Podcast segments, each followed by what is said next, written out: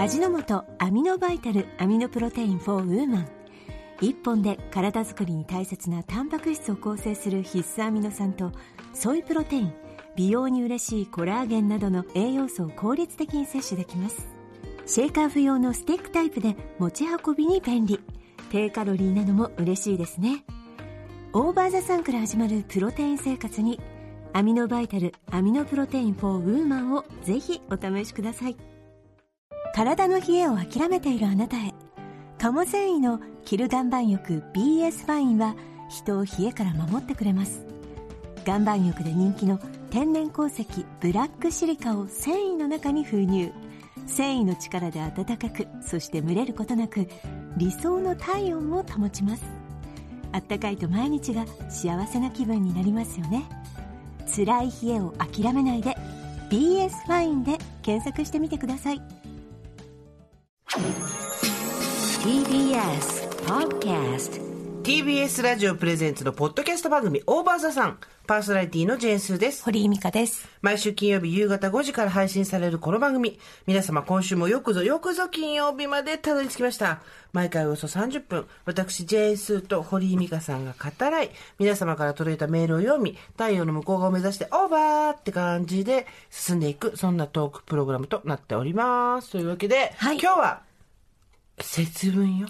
まあ2月3日は節分でございます。ということで、いや、やっぱさ、和光ちゃんがさ、まあ、うちの番組にはいいろんな部署で関わってくれる人がいて、最初構成人数としては、かたちゃんとよっちゃんと、美香ちゃんと私なんだけど、そこに、例えば、えっとイベントをやるって言ったら、事業部の人がいたりとか、宣伝、広告って言ったら、英語業の人が来たりとかってい。うふうになってくるんだけど、そのイベントの事業部のところにさ、和光ちゃんがさ、はい。気の回りがすごいわけ。気働き。気働きが服着て歩いてるみたいな。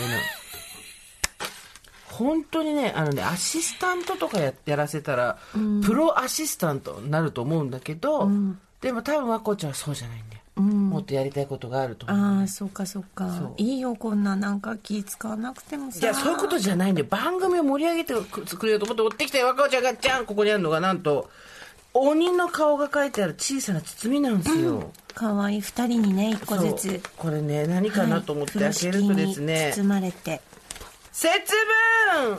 節分柿山柿山節分バージョンじゃないですかこれは。ちゃんと豆も入ってるって。すごい。でででこれでででででで。でね。わ本当だ。豆入りだ。豆入ってる。豆っていうか豆豆っていうか豆。あ本当豆だ。豆あられです。これ豆だよ豆。そのまま、はい、投げたいね投げたいけどちょっと。このこの野郎。このね今アクリル板に難しかった今ね目の前に私この鬼。この鬼。このこの鬼が。ねアクリル板があるのが当たんないじゃん。この鬼目が。やめなさいよ。で自分のところに帰ってその根性叩き直せ。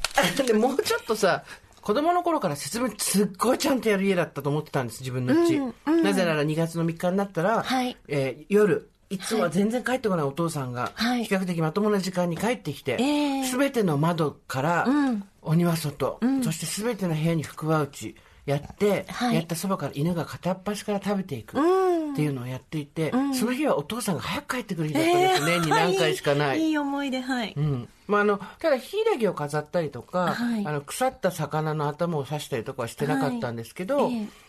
ちゃんとやってるなと思って、はい。でこれが大人になってその後付き合った男たち、はい。誰一人ちゃんとやらない人たちだったんですよ、はい。もしかしたらやってたのかもしれない家とかで。だけど2月3日に豆をまこうとして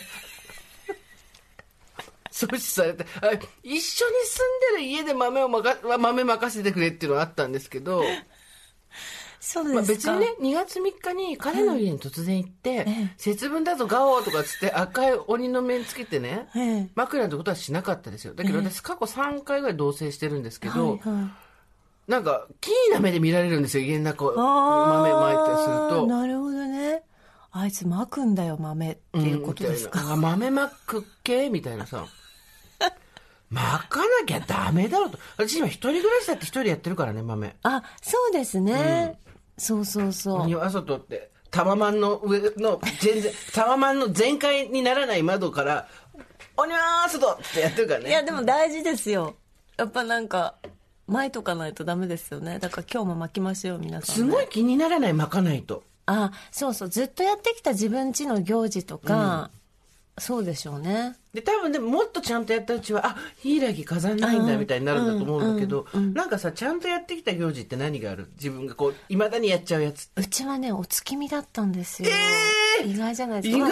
まあ、まあももちろん15なんていうんですか、ねうん。あのお雛様とか、ああいうのはあの、まあもちろんやりましたけど、お月見がなんかうちの母はすごい仕事が忙しいよ夜に帰ってくる人だったんですけど、必ずやったんですよ、美味しくてねそのお団子がお団子あお団子っていうかそのねお団子作ってうんおはぎとかが、でそれをでそれもう別になんていうのめでて何をするとかなんか舞を舞うとか そういうなんていうのか そういうこともないんですよ。はいガッてあげて「はい月ね満月はい食べましょう」って感じなんですけど それでも、すすきを飾ったりとか。あしたんだ。はいしてました。いいね、うん。それ今はどうされてるんですか？満月。あの十五夜は。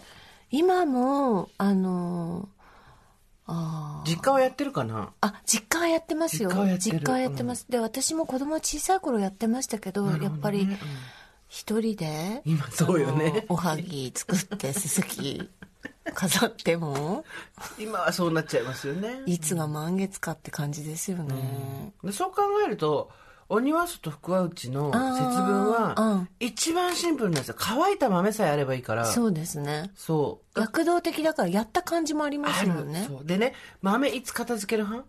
これ意見分かれる。あ豆はあともう終わってすぐです。何何豆ですか？これも分かれる。それ落花生うち。あらまよく北国の人は落花生だって言うけど。はい。あそう。あなたんちこの大大豆でしょ？うん。そう。落花生はだから落ちても食べられるから。そのパコって割って中そうを食べるですそうです、ってことね。うん。はい。なるほど、うちはこの大豆豆で、えー、と基本的には犬を飼った時は後ろから犬がああの豆を食べにをうん。歩いてくるんですけど、ええ大人になってからもなんとなくやっぱりね鬼は外ってやった後すぐ片付けないで、少しそこにね鎮静効果を持たせたいみたいなのがあるんですよ。なるほどね。入った服もはい。ちょっとこうお鎮静させたいじんわりと熟成させる。せたいはいはいはい。でこれでまた揉めるわけですよ。はい。同居人と、はい。早く豆を片付けろ。豆踏んじゃったじゃないかみたいな。うるせえって言って豆の1個や2個細かいこと言うな。小さい男がみたいなねそうですよでね。わざと言ったりしてましたけど、今も一人暮らしでもやって、豆まいた後1日2日鎮静させてで年の数だけ床から拾って食べるなわけねえだろ。さすがにまく数は減ったね。昔豆投げられるっていうのがすごいさ興奮してはいはいはい。すごい量も投げてて親やめなさいとか言われてたけど、はい。今いろいろ後先のことを考えると、ええ23粒こうピロッピロっていうさちっちゃくなってねもうなんかイメージお印みたいなさね。お印とはよく言ったよね昔ね。言いましたね。ね、はい。おしおお印だからこういうのもあーそうそうそう。今から考えて後片付けが大変だからってことでしょあと5月ぐらいに出てくるね一つね。落花生がベッドのそう下そうそうそうそうそう。どうしようと思って。やったわうんいいね。まあだからそういう行事行事ありましたけど、うんやっぱりちゃんとやらないとダメですね。え季節は本当に私毎年お正月に行ってるんですけど正月はマジで迎えに行かないと正月って来ないので、うんうんうんね。クリスマスは意外と向こうから来てくれるんですよ。街がそうなるから、うん。だけどお正月は本当に自分から迎えに行かないと餅を買うとか、なんか飾るとか休みを取るとかしないと、こういう仕事してるともう全然ただの土日じゃん。うん。クリスマスなんてさでもさなんかクリスマスって何をするからクリスマスなんですか？家にいた場合。ケーキを食べて家チキンを食べるってこと？家族でケーキを食べるじゃないですか。チキンは食べなかったけど、ん。クリスマスはうちは父親がケーキ買ってきてくれたかな昔は、うん。まあそうですよね、なんか子供がいたり家族だったりするとそうじゃないですか、うちあの大きいツリーがあったんですね。いいねい。いね、憧れだね。でそれを飾ってっていうまあ普通のクリスマスをずっとやってきたんですけど、なんか今年クリスマスツリーを捨てたんですよ。処分したんです、うんうん。大きすぎて、うんうん。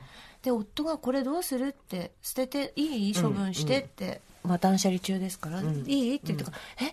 でもさでもさあの娘とか息子に孫ができた時にみたいな話をしたらさ、いやいやいやいやいやいやそんなの来るか分かんないし、まあまあそうね、うん。うん、多分娘は娘で新しいの買いたいんじゃないのって言われて、うん、そうかと思って処分したんですけど、もう処分したらもう象徴がないわけですクリスマスの日に。はい。何にもないから、ん。で人なんていうの？夫がいてケーキ2人で食べてもしょうがないじゃない、うんうんやっぱこうやって行事ってなくなっていくんだなと象徴のものがなくなっちゃったから。全てはそうやってその偶像崇拝じゃないですけど、ん。アイコンがあることによって象徴があることによって、国もそうですよ、うん。旗があることによってあそうね。そういうことだ国ってね自覚が出たりとか認識が出たりするじゃないですか、で、うん。人間関係も本当そうで、うん。その全ての人間関係を円滑にやっていくためにやっぱり何らかの行事を挟むっていうのは、あ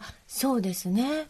昔さ会社でさ懇親会とか、うん。あとなんかこうレクリエーションとか本当嫌だったけど、バカみたいで、うん。もうやめてって感じだったけど社内旅行みたいななんだっけ？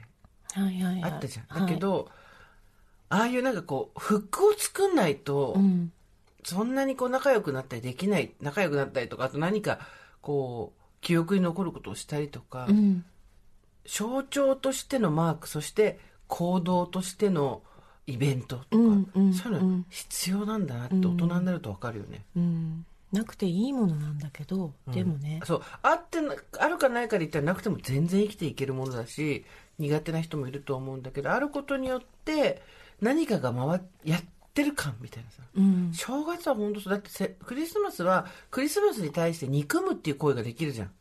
クリスマスって結構さおあの寛容だからぼっちクリスマスみたいな、うん。クリスマスを憎むみたいなこともできるし、クリスマスをこれでもかと楽しむこともできるけど、ん。正月を憎むって少しさちょっとこう深刻っていうかさなんか辛いことが過去にあったのかなっていう感じになっちゃうじゃない、うん。で正月って基本的にこうなんだろうめでたいものですねっていう圧が強いものだと思うんですけど、うん。うん。でも逆にクリスマスと違って本当に向こうから正月がやってきてくれることってテレビでもつけてない限りないので、うん。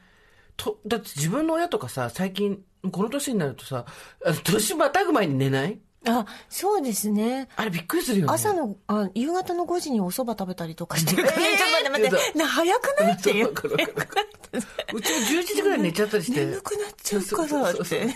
何言ってんの？年越しそばなの？それっていう。ありますよねでそれでそういう中でいくと節分はほら節を分けるで、うんうん。ここから新年っていう考え方もありますし、ん。そう考えるとうん。一人でやりやすいんですよ。私も独身の女ほどん。家で豆をまき散らかしてほしいね、ねえ私も今年やろうちゃんと。今意外とマジで今日これ聞いたらやろうと思ってる人ないんですよ日豆が？豆がないの？意外と豆は早く売り切れる、先週言っとけばよかった豆買っとけって、あそう。うん、あそそしたらもうなんかう何でもいいよ。うん。なんかチョコレートみたいなのねあのキスキス。そうそうそうそう。まあとりあえず声を上げて邪気を払うっていうのが鬼は外。うん。で空気を入れ替えるっていうことですもんね。だって1月1日の正月から、はい。この節分の間までにはいえ新年の自分の期待に応えられた人多分2%もいないと思うよ。そうですね。もう裏切ってるでしょ、うん。ここからです。もう終わってほしいもんねなんなら。2023年もう終わっていいかてな来月あたりにまた正月来たら早かったねつって。あっという間だったね。仕切り直していきましょうってね。2ヶ月に1回正月来たらいいね。ですけどね。ね。紅白大変だけどさなんかあのイベントもたくさんあのあ来ていただいてありがとうございました。た。でなんかすーちゃんがずっとねあの心配してるのがやっぱり外れの人に悲しい思いをさせてごめんなさいってごめんな。うん言ってるのでそれはちょっとね、なんかあのオンラインイベントみたいなのはこういうのはちょっとさすがにたくさんはできないけど、うん。オンラインイベントみたいなのは折を見てやっていこうとまた思ってるし、うん。そこではなるべく統制は重複しないようにもちろんスタッフも配慮してるし、うん。ね、みんなで一斉のせいでなんかできればいいんだけどあの、落ちた時は自分が当選しなかった時はよし運はまだ残ってる。運は我が手中にって思ってください、そうですね、うん。あの私の知り合いであのサンドウィッチマンのファンがいるんですけど、唐突なところから友達連れてきたね。はい。なんか何ヶ月か前に、堀井さん相談があります。って、はいあのどうしてもお願いしたいことがあって。言って、サンドイッチマンのチケット、ライブのチケット手に入りませんかって、ん。全然会った、なんて会ったことは1回ぐらいしかん。ですけど、なんか、メールが来たんですよ。はいで申し訳ありません。はいちょっと私もさすがにその力はないのでって。でもそれほど切羽詰まってるっていうか、それほど手に入らないもんなんでしょ、チケット。そりゃそうですよ。そうそういうチケットがあるじゃないですか、うんだからどうしても当たってほしいのにあ当たらないっていう人たちでねきっといて。当たる人がいるってことは当たらない人がいるっていうことだしです。はい。で、ま、何度も申し上げておりますけどじゃあ皆さんがいつでもチケット取ってフラッと立ち寄れるぐらいの、えー大きさの会場でのイベントをやるとなると、我々の芸がないっていう 本当に申し訳ないんですけどそうなんです、いつかだから皆さんをだからいつかやりましょ何かを？いつか何かえ節分？ういつか、ん運動会と文化祭と全部合わせた壮大な企画をやりますから大丈夫です。怒るぞそれ本当に。まずあのでちょっとし皆様ここからしばらく堀井の妄想にお付き合いください。これ一個も決まったことないです。妄想です。どうぞ。まず何やるんだっけ？まず堀井エクスポエキスポでしょ？ちょっと待って堀井エキスポ、うん。まずねまず朝のあ集合は朝の5時5時です。5時。で泊まりじゃねえか。別に来たい人だけ来ていい。よ、朝の5時にあの会場周り吐くね。吐く。それはでもそれは意味がある。だからそのお坊さんと吐くからね、はい。あお坊さんも一緒に。お坊さんと吐くから、うんそれは意味あるのね、でファーマーズマーケットもやるでしょ。あ私たちが行けなかった。そうね。この間あの青山ブックセンターでやってて終わったら行こうねって言ったら完全に終わった。んですよ、うん。だから朝は早いんですよ、ファーマーズマーケット、ね。はいじゃあでまずお坊さんと一緒に入って、はい。そこからマーケットが始まりはい。はい。であのまあ一応開会宣言は8時ぐらいに、まあ、するんだ。うん。するじゃないですか、うん。でみんなで体操するでしょみんなで、大きいあの国際フォーラムで。あなるほど。国際フォーラムの周りを私たちお坊さんと一緒に吐くんですか？それはかなりのインスタレーションですね。まあいいや。うん。それで国際フォーラム AAB A はでかい方ですよ。AB で、ええええあの体操するでしょみんなで。はい。それ何の体操ですか？オリジナルですか？それは普通のあのラジオ体操みたいなやつでいいです、はいみんなでやることに意義がありますから、はい。で、まあ、ブースがこういっぱい並んでます。そのだからあなたに説明しましたけど、就活マイナビみたいな感じで、あのブースがあってそのブブースごとにいろいろやりましょうよ。それね国際展示場の話だね今ね会場がもうワープしてます。あなかなか西の方かかそうそうそう。葛西の。方葛西ではなくあれは国際展示場って駅があります国際展示場の方だ。ゆりかもめに乗っていこうだ。どっちですか？じゃあゆりかもめにしておきましょうかわか国際展示場方です。あの国際フォーラムではできないんでしたっけ？国際フォーラムは席になってるんですね。そうなんです。だからそこでやっぱりちょっと出店は難しい。そうですね、じゃあ国際展示場はい。でブースにしましょう、あのなんとかかんとかフォーラムみたいなのやってますからねそうですそうです、そうです。だからいろいろそこにそこにそのなんていうんですか、例えばよっちゃんが目合わせてくんないもんこの話してる全然。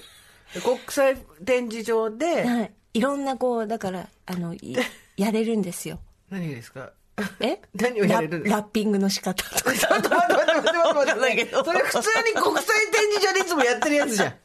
ねそれ、それ、あの、ラッピングギフトフォーラムっていうの多分あると一思うよ。日で、一日でそのブースに行くとラッピング上手になるとか、まあだから絵手紙とか写経でも何でうん。ちもいいですよょっと待って。運動会のやつが今のところ一個もないんですけど運動は、あの、朝の体操だけですか？あの、太極拳ブースとか、その、運動ブースもあるんです。なんでブースになってんだよ、この人もう。なんか話がおかで、しい。10時、メインステージで10時と13時に綱引きと餅巻きがあります。メインステージ、うん、分かった。えっ、と、まず国際展示場の周りを坊さんと一緒に吐くわけだ。ってことは、坊さんをマイクロバスに乗せて連れてこなきゃいけないわけだ、どっかから。どっかから坊さんをマイクロバスに乗せて連れてきて、吐いたら坊さん撤収だ。はい、ありがとうございましたって帰ってもらって、で、ファーマーズマーケットもやってるから。やってるから、そこでなんか買って、新鮮な野菜とか買って、で運動した後、8時開会宣言、はいで、そこからいろんなブースがある。はい。食品管理士みたいな資格が取れるポバカじゃねえの。一日で取れるバカしかねえの。のブースも良いでしょ？運動。ででもで唐突に思い出したように10時ぐらいから綱引きやるんだ。綱引きと餅巻き？餅巻き。餅巻きは何餅巻きは引っ越しとかでしょ？でも縁起がいいじゃないですか、やっぱり。豆巻きと一緒で。演技フォーラムなのこれそう。みんなの運を上げていく。これこれそれイゲッタ呼ばなきゃいけなくなるよそしたら。イゲッタに来てもらわなきゃいけない。イゲッタ多分いいいい人だから来るよ。イゲッターブースは混むでしょうね。混むどころの騒ぎで。イゲッタイゲッタブースだけで1個フォーラムの部屋借りなきゃダメだってそしたら。ですよね、ででさ今まだ10時だよでか餅巻きやってあれやって10時半10時ぐらいよ。だから綱引き、10時のメインステージで綱引きをやります、で12時と14時にやっぱ秋川さんが歌う、え2回回しさせんの？メインステージ、うん。メインステージで。メインステージでね、スースの歌とそうですね。ね運動会要素が足りないですね。足りないよ。どうしようかな。運動と競争とかそういうのはいいんですか？やんなくて。あなるほど。いいですね。あとほら玉入れとか、まあ、騎馬戦なんかをやるとねちょっと私多分怪我がやばくなると思そううんで。ですね、徒競走。あそうですね。マラソン的な。あじゃあもうあの始まったと同時にどっか走ってきてもらいましょう。参加してる人うんに。なんで人に託す？自分はやらないの？だからあの走りたい人はもう外走って回ってくるってことですよね、ドッグランみたいなことしてどうすんだよ参加者でしかもそれで金取るつもりでしょうね。えそれであのだから一日そういうカルチャーセンターみたいなものが大集結してるっていうね、いいですよね。よないよ。私がだからそれあなたあなたに言ったのはだから綾瀬のイトーヨーカドーの6階で見たカルチャーセンターに、あの1日で側転ができるっていう、あのをやりたかったっていう話をしたんですよ。1日3時間ではい。側転ができるようになります、側転があなたもできる。はい。しかもシニア向けって書いてある。んですよだかシらニアに側転させてみるかって。それを見てなんかそういうブースもあったりいいですね。あのとにかく何かを体得させるんですね。体あ得させたりそうです、ん。そう。体得体得フェアだ。一日で何かが体得できるそっていう。う。なんか持って帰ってっていうことです。あもうとりあえず、うん。なんか得て帰ってってこと？だ、はいはい。なんかさ美香ちゃんの悪いとこ。なんかねサービス精神がおかしい方向に走っていくの。みんなを楽しませたい楽しんでほしいっていうのがねどんどんおかしくなっていってで一日最後は終わりはやっぱみんなでなんかフォークダンスを、朝5時うん。フォークダンスをして終わるってことですかね、朝5時から早い人が来てるわけじゃないですか。もう、はい。あのコミケじゃないですか、ん。フォークダンス何時ぐらいなんですか？やっぱでも夕方でしょ？そうですね。やっぱ火が必要ですから、あの火やるんだ。どこでやるんだろう。展示場の。そうですね。よまあでも4時ぐらいにしておきましょう4時ぐらいからちょっと遠いですからね、じゃあちょっと私はあのマイムマイムの音源だけ用意しとくわ。カセットテープ用意しといてカチャっていう係で。そうですね。でもなんかそういう、まあ、みんなが外れなくあの集まれるイベントがあるといいですね、そうですね。そうするとやっぱりフェスみたいなことにはなりますよね。どうしたって。そうですねでも私たち2人しかいないんですよ、フェスって海外から多分何十組っていうバンドを呼んだりするじゃないですか、うん、会場が大きくなればなるほど私たちのそのこのなん力のなさがバレますよね。露呈しますよね、やっぱりうん。150人ぐらいのところでこう毎日そこ1の日3回回しとかやった方がいいんですかね。そうですね。その釣り合いですね。だからそ,、あそれかそうやって大きくしてあの人を呼んできて何とかするっていうことですよね。そうですよ。どなたかお力貸してくださいって言うん。って、写経のプロヨガのプロそうですね。みたいな人がブースに一人ずついて、はい。楽しんでいただくってことですよね、それ接待ですよね完全にね。みんながやりたいのはそれなのかっていうこと本当に考えた方がいいと思いますよ。バザーもあってね。オーバーザさんのイベントって言って来たらよくわからないバザーあと初めましての人との写経とかそういうのがいっぱいあって あれ？私、何やってるんだろう？えー、楽しいじゃないですか。ご助会の人が集まってまあ。ご助会員同士がね、うんそうそうそう、楽しいねどうもって。うんつって、何作ってるんですか？って言って。いや、だからさ、なんでぶらり旅みたいになってんの？それ完全にぶらり旅の人が農家の子の、あの、畑に人に話しかけるとき第一声じゃん。うん。やるんだ。うん。もう、ホリーフェス。いつかいい、ね、いつかあるといいですね。もう少し規模の現実的なものをね、考えていきましょうか。うんね。あの、う 坊さんをマイクロバスに乗せてうん。送りつけるようなことのない イベントを、そのうちね、やりたいそうなとですね思いますよね。その時にはだからちょっとこう外れたとかいう気持ちをあんまりまあでもほら、配信をするっていうことは、現地に行きたいって気持ちはあったとしても、例えば距離的な問題もあるわけで、配信のイベントっていうのを見てもらうのは、まあ好き嫌いあると思うんですけど、それをね、好んでくださってる人もいるし、まあでも本当にそういうイベントの楽しみ方とかも変わってきましたよ。うんうん自分自身も、あ、これは配信で見たいなっていうものもあったりするからね。なぜならもう一回見たいとかっていうのもあったりする。現地に行かなくていいやっていうのもあるし、あこれは絶対現地行かなきゃっていうのもあるし。うんねえ、いろいろですけど。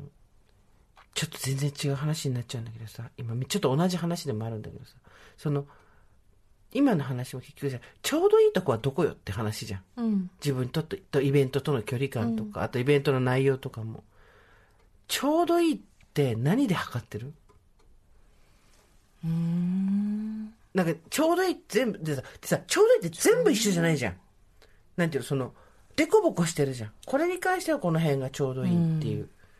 私、ものによって違うもんね蕎麦屋のちょうどいいをさ、今原稿書こうと思ってて、うんうちの周りと、これ赤坂の周りってうん、蕎麦屋めっちゃ多いじゃん。うんしかも、いわゆる立ち食いそばからう、ん昔からある名門みたいなとこまでいっぱいあるじゃん。うん自分蕎麦屋ってどういう風な意識で食べ分けてる？あなたのほら、春菊店とかもそうだけどさ。ああ蕎麦屋の気分。気分ね。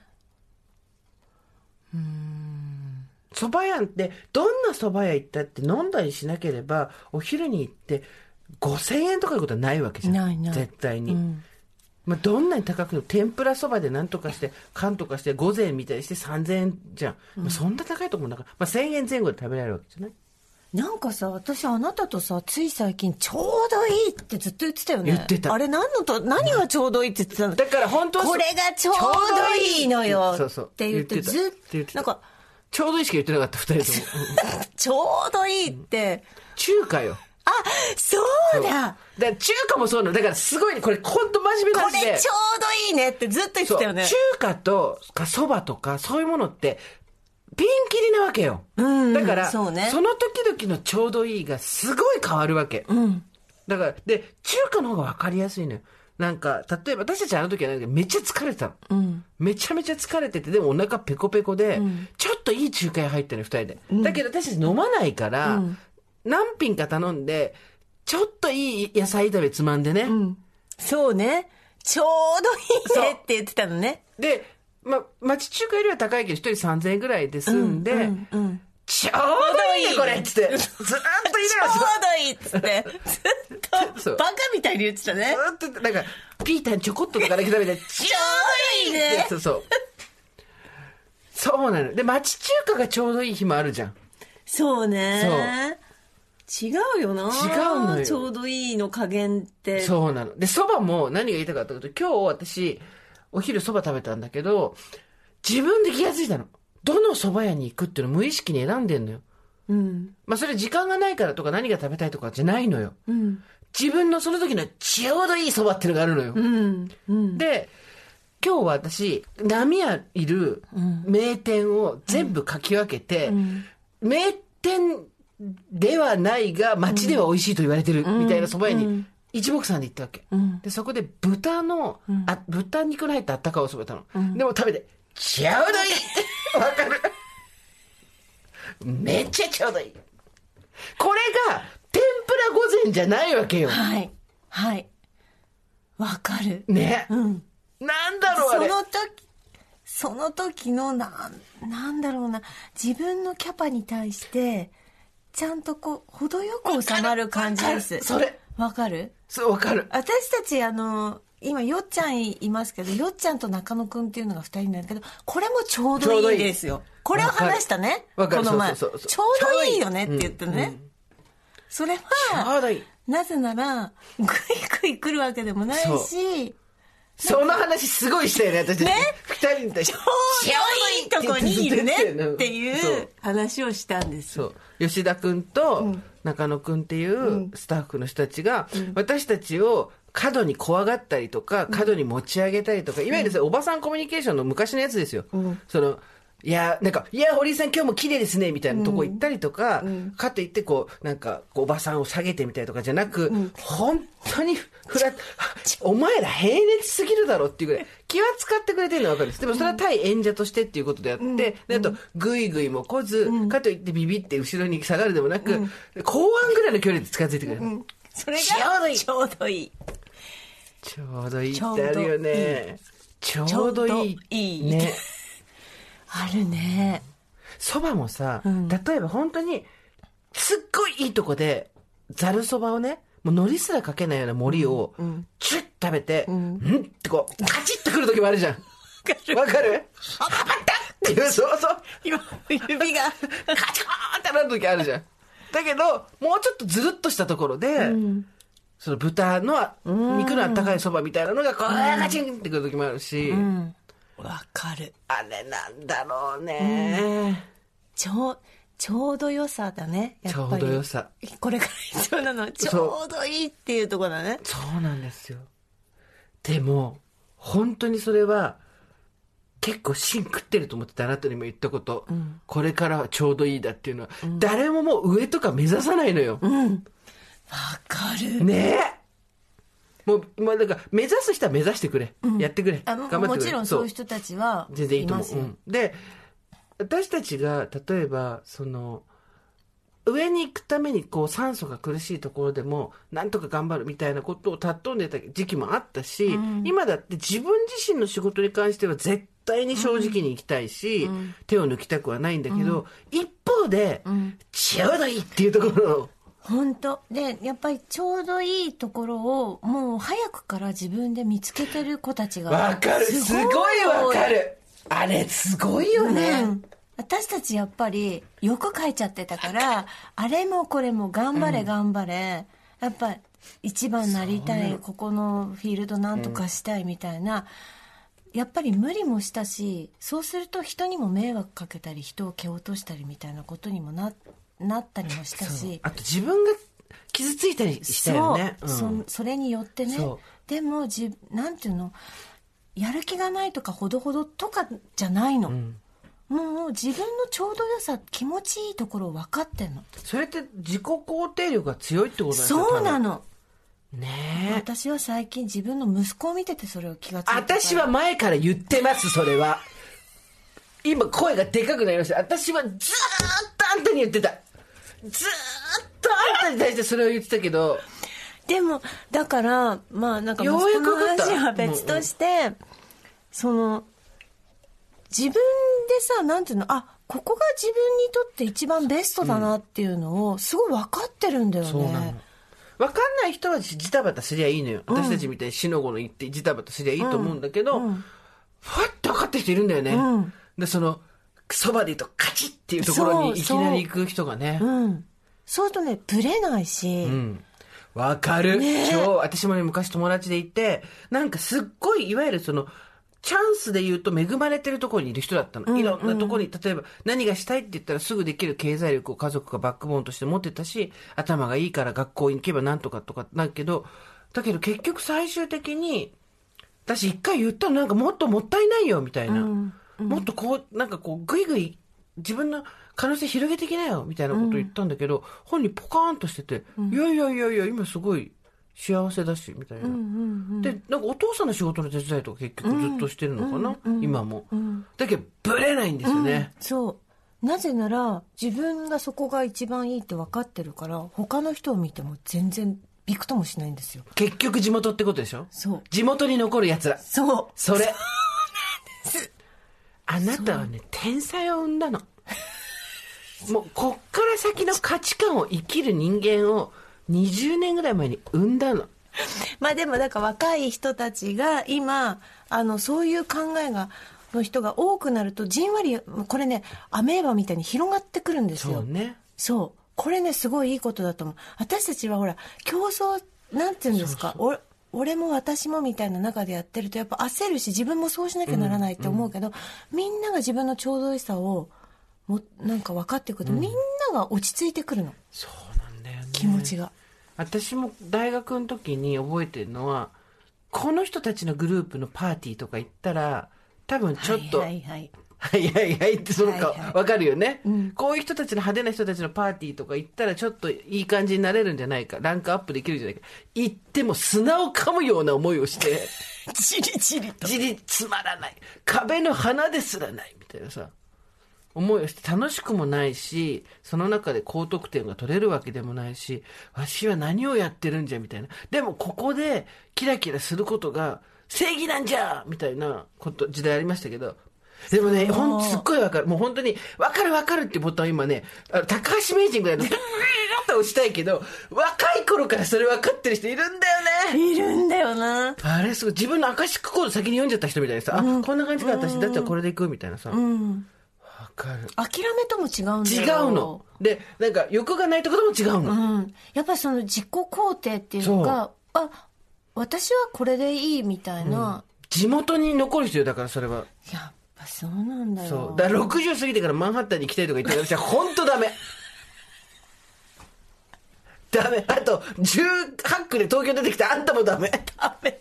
でもね、私たちはこれ世代問題なんですよ。やっぱ世の中全部人の欲望に火をつけて物を売ることで経済を回してたから、うんそうなんだよねあれを持ってた方が幸せだよ、これを持ってた方がいけてるよっていうので、うん私たちの財布は開かされ、働かされ、っていう経済行動がメインだったから、もうしょうがないんだよね。んでも今の若い子たちはそういうんじゃないからね。うんそうなのよちょうどよくっていうのはいいですね、あなたのさっき言ったそのアメーバみたいに広がっていくといいよね。そうするとただ、資本主義としては困るのよ。人がどんどんどんどん物を買うっていう方向にはいかないから、そうじゃない、あの、なんていうの、経済の回し方を考えないといけないから、拡大成長じゃなくなっていくわけじゃん。でもさなんかお金の使い方もすごい、やっぱり使ってるんだよちゃんと。だから若い子たちも。使い方がちょっと私たちの使う欲しがるものと違うんだよね。これで次のキーワードいいですか、はい。私これ、さすが。我々はやっぱりね、何の話もしてないけど今日ここに来るまで、つながっている。なぜそうだと思います？私最近すごいそれ思ってたんですよ。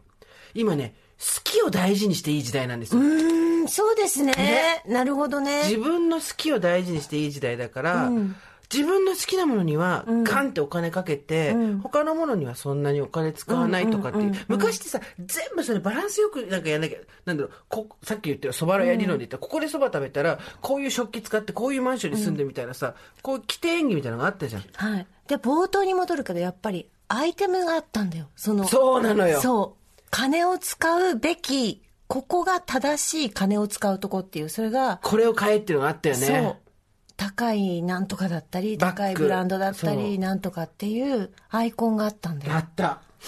それがやっぱなくなってくると今はなくはないんだろうけど細分化してるからね、うん、そうなのそうなの。あの時はもう本当地上テレビお金持ったら、うん。お金持ったらそれを買うことがるに導かれたわけじゃん。監禁みたいだったもんね。そう。監禁っていうかその逆監禁っていうのそれ持ったらもうこれ取りに行かなきゃいけないみたいな感じだったもんね。高いバッグ、ん。高いスプラダーツプラダのカバン買って高い車。うん。車、車。そう、ん。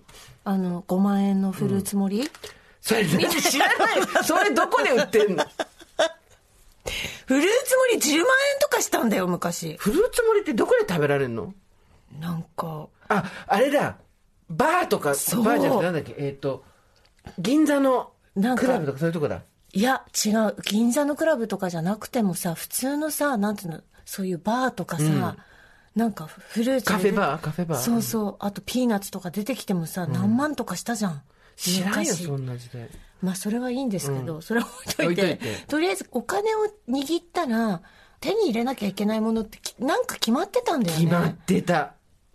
すごいわかる。で、今、その時代で私たち高校、まあ、少なくとも大学時代はそうだったじゃん。うん。これを買わなきゃいけない。これが似合わないといけない。で、私はあなたと違ってそこから全部外れて、一個も似合わなかったから、本当にもう土の中に頭を入れて、もう、あの、八つ墓村みたいにしようかなって、もう、っていうぐらいだったわけ。だけど、今ってさ、自分の好きなものには、がっつりお金かけても、誰も何にも言わないじゃん。言わない。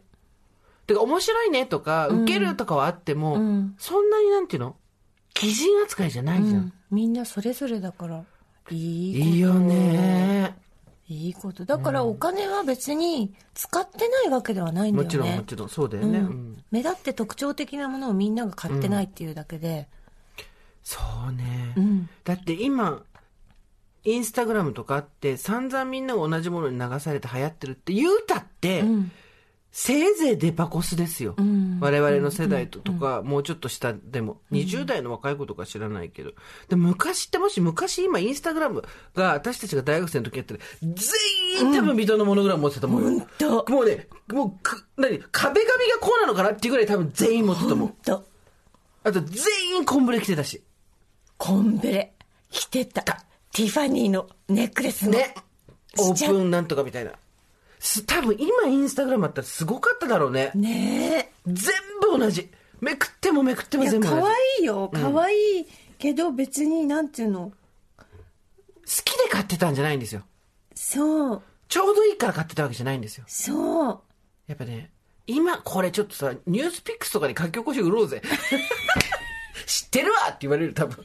3年ぐらい前からそんな話してるわって言われる。私たちの電通博ほどよりちょっと先を行ってるから、勘違いで、あの人たちはもう10年前にその話をしていたっていう。でも好きを尊重して、好きを大事にして、ちょうどいいをがそれぞれ違うっていうことで、どうやって経済が回っていくかを、う大人たち、私の含めて大人たちは考えていかなきゃいけないんだよね、でも本当に。うん。あと、このなんていうの、ちょっと無関心な感じがとってもいいですね。いいね。ね、もっとこれさ、まあ、今 SNS とかインスタとかやってるから、まあ、若干人が何持ってるとかって気になってるかもしれないんだけどだんだんこれね気にならなくなっていくんだよ多分。人が何持ってるとかっていうのね。若い子たちは多分大変なんだと思う。その、やっぱり、なんかほらよく最近聞くのはみんな加工した顔が上がってくるから、うんうん。小学生の高学年の子とかが自分の顔がブスなんだって思っちゃう。だって。だけど、いや、これ加工してるやつだからって言ってもやっぱり鏡を見た自分の顔と違う。で、整形したいみたいになったりとか、整形自体は否定しないけど、マジ顔定まってからにしなって話じゃん。で、糸入れたり何したりとかっていうのを若いうちからやっちゃうって話を聞いて、まあその時代その時代に闇はあるんだなと思ったけど、なんか今よ時代としては本当に自分の好きをギューって面白いのがさ、自分の好きをギューッと大事にすると、そこに場があるっていうのが見えてくるんだよね。うんギューって大事にしない限り、そこに場があるように見えないから孤独に感じるんだけど、ギューって好きになればなるほど、あ、他にも人いたみたいなのがさ、うんうん。見えてくる。でもさ、あなたのクラシックなんかそうだったね、ずっとね。うんそうですね。ギューってやるとやっぱ見えてくうん、そうなんですよね、る。ね。いや我々の、まあ3ヶ月に1回ぐらいたまに突然やってくるこの経済分析、ま、マーケット情報。ー、そうあの消費者行動指数をですね、何それ？消費者の行動についてそう、猛査定。猛者でちょちょちょ、お、大査定。 Over the Satellite。サテライトの向こうが行っちゃってどうすんの？WBS オーバー、オーバービジネスサテライトでしょ？あそうですそうですいやもうね、本当ね、猛者で見てほしい。いや、ザ・タイムも見てほしいんですけど、もちろん。もういいよ。ねすごいんだよ。もうびっくりしちゃうアナウンサー。ねすごいよ。だってすぐ連絡してきたもんね、あなたね。見て猛査定の凄さを私にバーンラインしてきて。でも、言ってやって言ってやって。何？猛査定の何がすごいと思ったのか。あ、猛者であのね、まあ、いつもだから、なんていうの、アナウンサーとアナウンサー同士が回してるんですけどね。あのね、残り20秒っていうのが突然発生した時に、やっぱこう、上っ面のコメントじゃないんですよ。やっぱシンクっった、そのちゃんとその経済の番組だから、経済の情報として数字もコメントも入れるようなものをパッと女性が振ったんです、で女性わすごいこの20秒余ったところでよくこんなコメント言えるなってパッと言ったアドリブに対して一緒にいた男性のアナウンサーがまたそこにもう忘れちゃいましたけど、私なんてね。すごいもう専門的なことで返してビシッと終わるっていう、その中身の濃さ、情報量20秒で入れてくるっていうアドリブですよ。素地がしっかりないとできないのよねそうなんです。わか頭に入ってないと、それ、そこまでその経済的な詳しいことは言えないですよ。素晴らしいなと思ってね。私なんてやっぱり、あら、あら、かわいそうですね、とか、あら、素敵、素敵ですね、心が温まりますね、みたいな感じで終わっちゃうじゃないですか、だ私なん。ってて、そうやってやれって言われてきたんでしょ？だからそれを自分にするのは良くないよ、あなた。だから、シンクったことを、その、どれだけ言うには、毎日ちゃんとお勉強してないか違う、はい、そこ、トゥルルルルか巻き戻します。これは私は大きく否定したいです。何かっていうと、目立つな、騒ぐな、存在するなの、三内なわけだったじゃん。そ時代の問題。はい。それがちょうどいいって。とされてきたんですよ、あの時代は。はい。あなたが新入社員になった頃には。もうそれは誰のせいでもない、時代のせいだからしょうがないけど、で、それでずっとやってきて、シンクったコメントいきなり言えって言われたら言えないよ、そりゃ。うん。でもね、なんかね、言える人もいるんですよ。シンクってる人、突唐突にシンクる人？唐突に、唐突にできる人っているじゃないですか。まあ、万に一人だよね。うん。いやーそうそうそう。ね。だからまあ、難しいですけどね。美香ちゃんだって知ってることだったらできるんだよ。そうですね。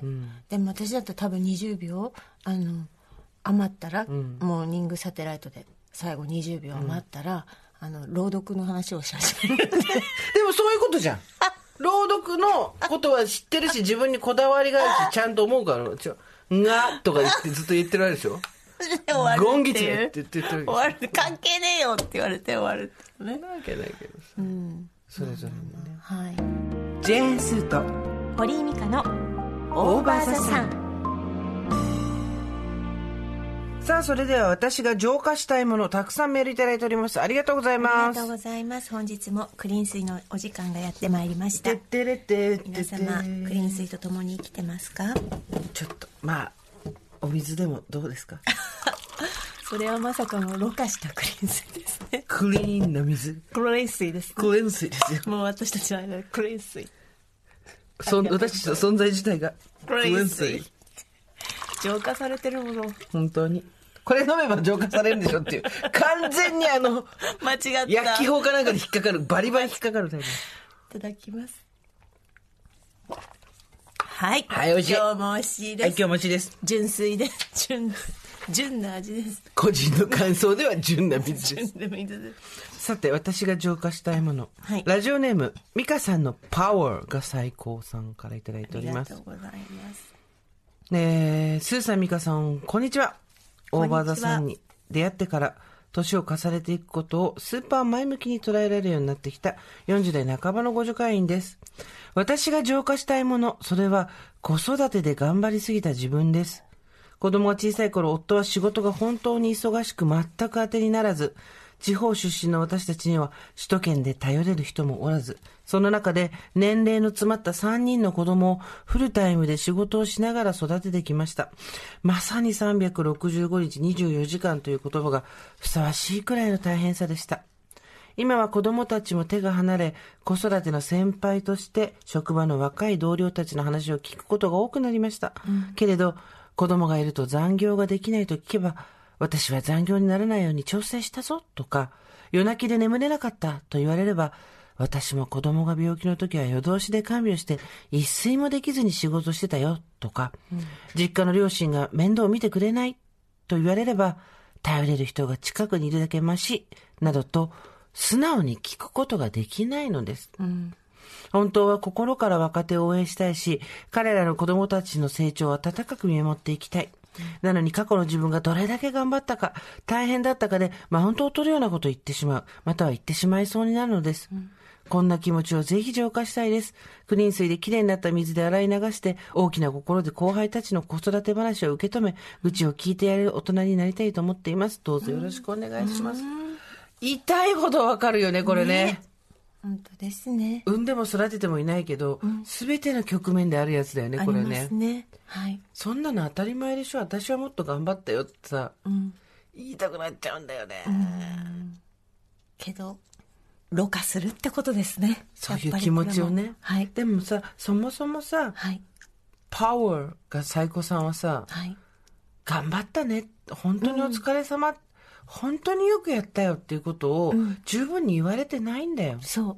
だから多分、あの時自分がかけて欲しかった言葉をかけてあげるのがいいんだと思います。あんたいいこと言う。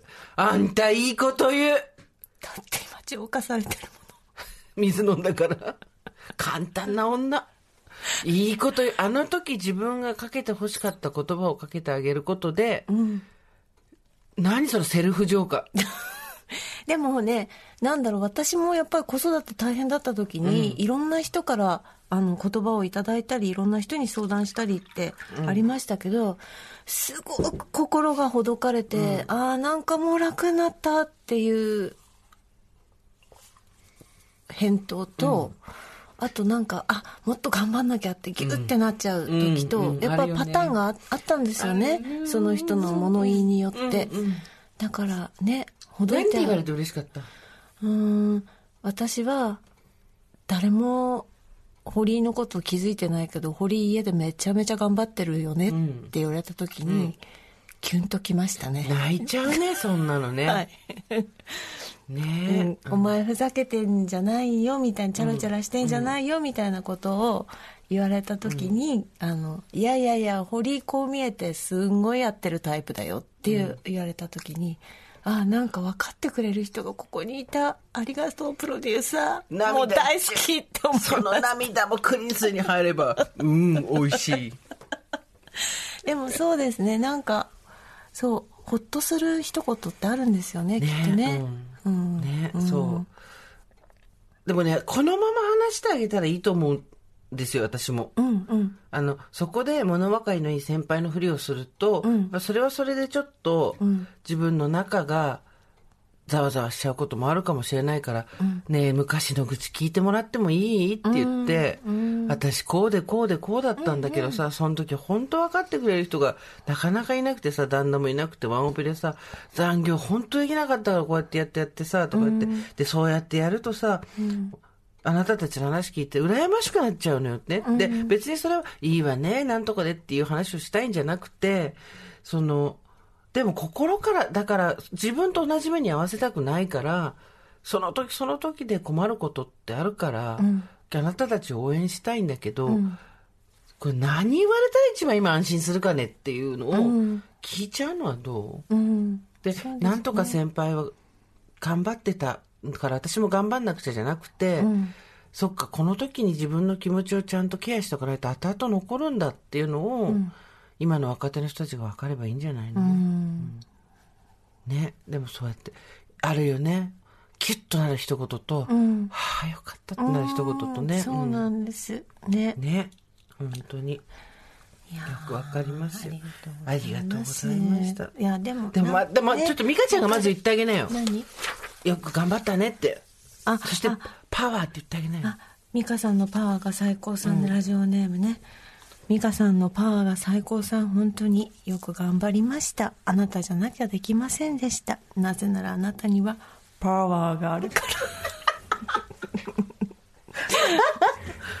パワーパワーがあるからやり遂げたんです。そうだ。からちょっと心もとないなって後輩を見ると思っちゃうかもしれない、その子育て私はもっとパワーがあったって思うかもしれないんですけどね、ね、また時代も変わってますしね。私もよくあの雑誌とかであのアドバイスを求められるんです、今頑張ってるお母さんたちに何かありますか、ってね、で言ってあこうした方がこうした方がって言ってからはってやっぱり思っちゃいますよね今、あはっ口に手を当てましたね。うんななんかまたもうなんか先輩ずらしちゃってって小獣とみたいなこと言ってごめんなさいって必ずコメントに書いてもらったりとか なんかそういう配慮をね、やっぱりしていかないとねでもとにかく全員が輪になって、お疲れってことだよね。そうですそうですそうです全員が輪になって、お疲れ。クリース飲も？う。そうです。すーちゃんこれねあなた今あのちょっとペットボトル持ってるじゃないですか、は私も今ちょうど奇跡的にペットボトルと今クリーン水で9階の浄化したお水2パターン持ってるんですが、ちょっとあなた飲み比べてごらんなさいよクリースの方が柔らかい。ね美味しい、え美味しい。わかるわかる言ってること。こっちの方が柔らかい。何こんなんでこんな雑味ないんだろあの、水の高度が全然違うんじゃないですか、多分。うさっきから飲み比べて ガボガボになるぞ、水。右と左に水持って、水不合だな、あんた。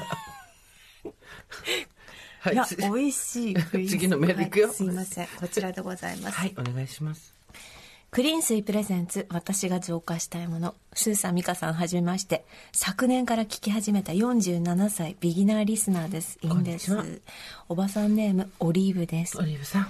今回浄化したいものがありメールいたします。それは自分の心です。うん。15年ほど前まで数年間、うん。世界中を一緒に旅して深く付き合っていた人に別れを告げて今の夫を選び結婚しました。15年前。その時は今の夫との方が幸せにいられるかもと思ったけれど好きな人としてはきっと私の中でベストはその彼であるという気持ちがずっとあります、はいそんな中突然昨年の夏実家宛てに荷物かっこ私の私物など家の取り込ましのためを送ったと元彼からの電話が母にかかってきてうん。その場にたまたま居合わせた私は懐かしさもあり電話を代わってもらいました、うん。それから時々電話やメールをする中で、彼が私にこっぴどく振られた後の死ぬほどショックから大きく踏み台を踏んで地元を遠く離れ、すごく幸せに家族、かっこ、子あり、私は子供はいませんと暮らしていること、それとは別で私のことをまだ好きなんだと思うというのです。うん。それを聞いた私の中で何かが弾け、やっぱりこの人が好きだという気持ちを伝えましたが、今頃遅いと言われました。もちろん私は幸せだし、何を壊すつもりもないのは確かです。私の心だけがずっとよどんだモヤモヤを抱え続けています。どうしようもないのになんで今更好きだとか言うんでしょう。この気持ちを浄化したい。どうしたら浄化できるのでしょうか。私はもともと幸せ気質ではなく臨水。なんで、なんで、なんで最後にちょろっとクリースに突っ込んできたね。なんか今、あの、整合性を取ったんです。なんかすごい。あなたが今言ったの？勝手につけたの？勝手につけた。幸せ体質ではなくクリーン水って今つけて。今、今どうにもこうにも胸がこうちょっとこうギュッキュッてとなったからねなったから、うんちょっと、うんあの、クリーン水入れて浄化してみ、あれしてみました。ほどいてみました。はい私はもともと幸せ気質ではなく、いつもここではないどこかを求めてくれる、いるところがあります。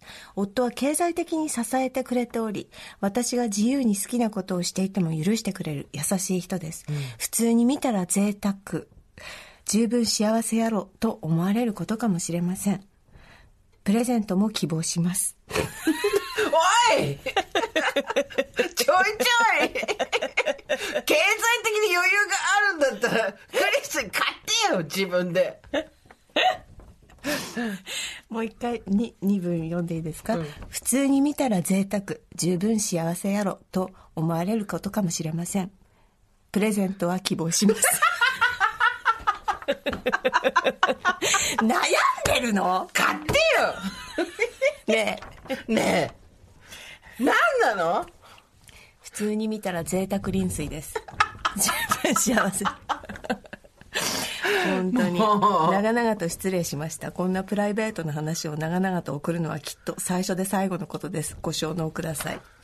これさ、でもさ、ね、聞くと、こんななかなかいい話な、いい話っていうか、なんつうの、その、ええええ。切なくなる話ってさ、もう40半ばでしょ？はい。40半ばでさ、キュンってなることってもうさ、だから動機聞きるしかないじゃん。ないです。ね、急に階段上がったとか、はい。なんか食べ物とかさ、そういう時しかないじゃん、不整脈とか。起きたらとか起きたらとか。そう、起きたら、起きたらドキドキしてるみたいな。そんな中でさ、こんなキュンとくる話がさ、ねあってよかったねだそうしね。向こうもさ、家片付けて時に15年前の女の荷物があったからってさ、実家に送るって未練がありすぎだよ。そ見えねえあそいつの未練をまず浄化しろ、本当だそねいつの未練がまずクリーンスに入れた方がいいやつ、ね送ったらまたつながれると思った思んですよ。で会って、やっぱり好きだったんだと思うって言ったら多分、このミセスクリーン水が違うかなんだっけ？オリーブさんだ。オリーブさんが多分あれだったからだよ。ちょっと自分に気があるなっての分かったんだよ。そうですね。それでやっぱどっか好きなんだと思うとかって言ったら私もって言ったら遅いよもうっていうこの、遅いよもうのためにの全部あれだから。そうですね。逆算だから。はいその一言を言いたいがためにですねそうそう。激キュンですからねその言葉はね。でも遅いよもう。クリーン水に水を入れればまだ間に合うんです。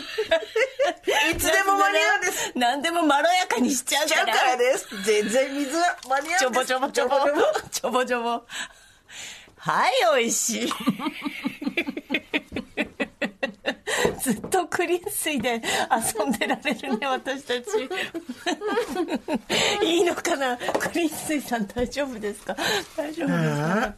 後悔したクリーン水さん。いいですか、ミカちゃん？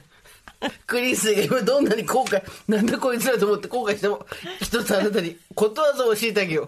腹水盆に帰らず。それは、それはこのオリーブさんにも言いたいですよ。腹水盆に帰らずですよ。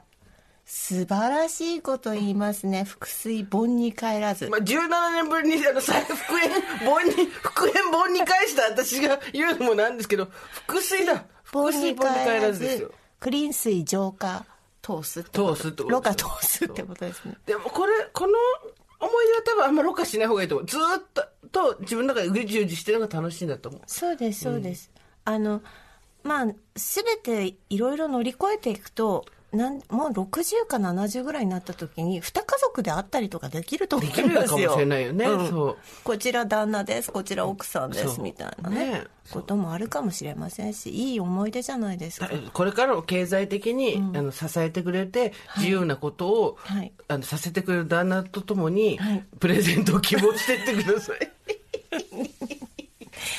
いやーそっか、幸贅沢臨水。贅沢臨水ですよ。贅沢臨水ですよ、ねでもなんか向こうもちょっとそう思ってたってのは嬉しいね。えうんうん。そうやって向こうもやっぱ忘れない,、ないね人だったんだなっていうのは、そういうふうに思えたって人がいたっていうだけで、ん。よかったじゃないって私は何年も前、まあ、ていうか1年前は思ってた、うん。まあ、今回復縁することになったけど復縁したけど、だから分かんないんだよこれだってどうなるか3年後とか。うん。ででもまあまあまあここここでいい。この辺りがいいと思いますよ。よ。このドキドキしてんのがいいと思いますよ。実際にね、うん。おあそうあのねおすすめしないのは、うん。結果としてお互いが一人だった場合は別にいいと思うんだけど、はいはいはいはい。そのために一人になるとそうそうそう。あと周り傷つく人とかねいっぱい出てくるとまたまたこれが大変なんですよ、ね、だからここでクリーン水ということでお願いいたします。クリスです。メールを紹介しました今のオリーブさんとそれから美香さんのパワーが最高さ。ん、はい。お二人にはですね、なんと、ポット型浄水器クリーン水 CP405 に、出し用のカートリッジをセットにしてプレゼントいたします。めちゃめちゃまろやかになりますので。そしてその他メールを送ってくださった方にもプレゼントしようと思っております。はい私が浄化したいもの、次回は3月下旬にご紹介予定です。引き続きメールもお待ちしております。メールは over.tbs.co.jp までとなっております。こちら私たちが愛してやまないこのクリーン水商品の詳細は公式ホームページや SNS でもチェックしてみてください。ジェーンスーと堀井美香のオーバーザさん。今日の話すごい本当に書き起こしたい自分用に書き起こしとくわうん。ちょうどいい。私たちのちょうどいい。うん。ちょうどねその原稿書こうと思ってたの蕎麦屋の話。でその蕎麦屋の話をまた詐欺やけど先の連載のやつに書いてなんで私ち気によって違う蕎麦屋を無意識に選んでるんだろうと思って。うん蕎麦が好きなんですよ。で田舎蕎麦とか二八だと小麦粉苦手でも結構食べられるんで、うんうん。でもなんでこれてあその日その日のちょうどいいが違うんだと思って、あちょうどいいってもう固定しなくてよくなったんだとかさ、うん思うところがあって、ん。ちょっと話したかったんですけど堀さんは2月にちょうどいい対象した本が出るよね。一旦退社という本が出ますのでありがとうございます。2月の16に店頭を組んでるけど、うん。まあ大抵のお店は18ぐらいに並ぶって言ってました。ああそっかそっか、はい。じゃああとちょっとだね。ありがとうございます。ドキドキします。はい。堀井の短調が2冊目ですね。はいでも1冊目は本当に好きなもの。をはい好きなものを好きな人に当ててってと感じでしたたからね。ありがとうございます、はい、ということで、ねはいありがとうございます。皆さん今日もお付き合いありがとうございました。ありがとうございました。あの豆まいてくださいね必ずね。そう。はいよろしくお願いします、えっといろいろそうですねいろいろやりました。B&B のブックセンターでの観光イベントもありまありがとうございましした。たそれから第五ビンゴ大会でスーミカプロレス観戦ツアーというのもああもうその話どうしても一個だけしたい。うんどうぞ。